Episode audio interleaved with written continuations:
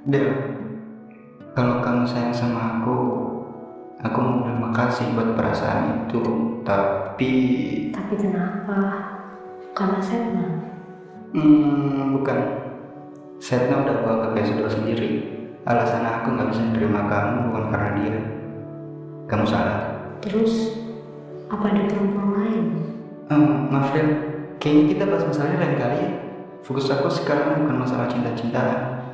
Ada banyak hal yang harus aku selesai. Ada tujuan yang harus aku capai.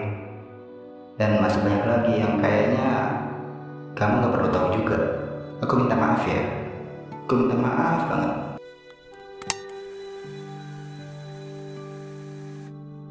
Rasanya kayak bertahun-tahun gak ngobrol sama kamu. Padahal baru beberapa bulan aku meninggalkan Jakarta.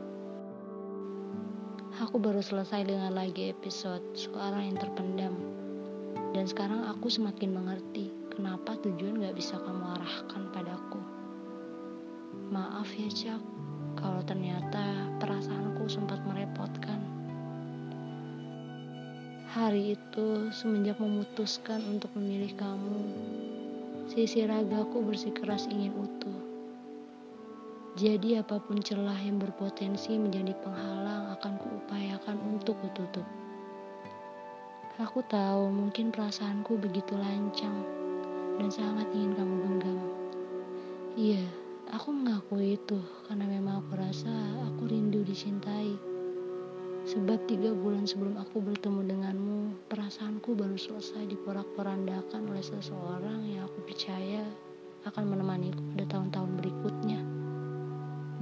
Ketika melihat ia menjalin kasih dengan perempuan yang juga aku kenal, membuatku berjalan dengan jiwa yang mungkin hanya setengah.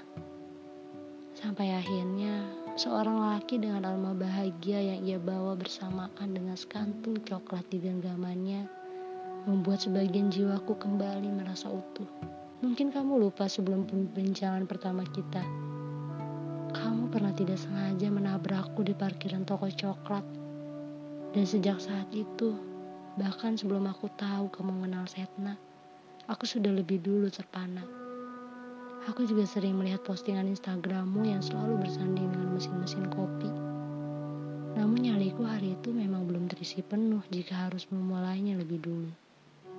Sampai pada akhirnya, rasaku mencapai puncaknya ketika kamu mengundangku ke kedai kopi namun mendengar beberapa kali menyebut perempuan yang kamu sebut dengan teman, membuat memori-memori kelam itu datang lagi. Itu juga sebabnya aku mulai marah dengan Setna. Meski aku tahu kalau sebenarnya Setna bukan perempuan di masa laluku. Dan dia tidak berpotensi untuk melakukan itu.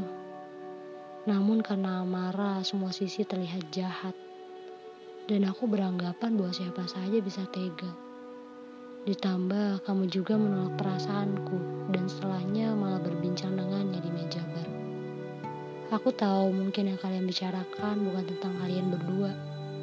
Hanya saja api sudah terlanjur terbakar dan memori jahat itu kembali datang dan membuatku membenci keadaan. Dan setelah hari itu, aku malah memilih untuk mengurung dan menjauhkan diri dari apa pun.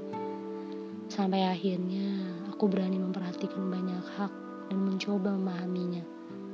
Dan aku sadar kalau mereka yang tidak tahu atas pantasnya menerima imbas dari trauma menyakitkan yang pernah aku rasakan. Dan kini aku juga tahu bahwa bertemu denganmu saja sudah cukup membahagiakan.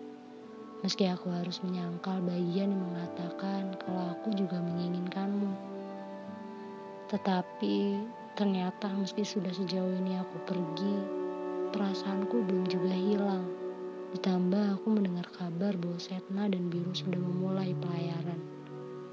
Aku jadi semakin yakin bahwa kesempatan itu masih ada. Dan di detik ini, aku memutuskan untuk merawat rasa dengan atau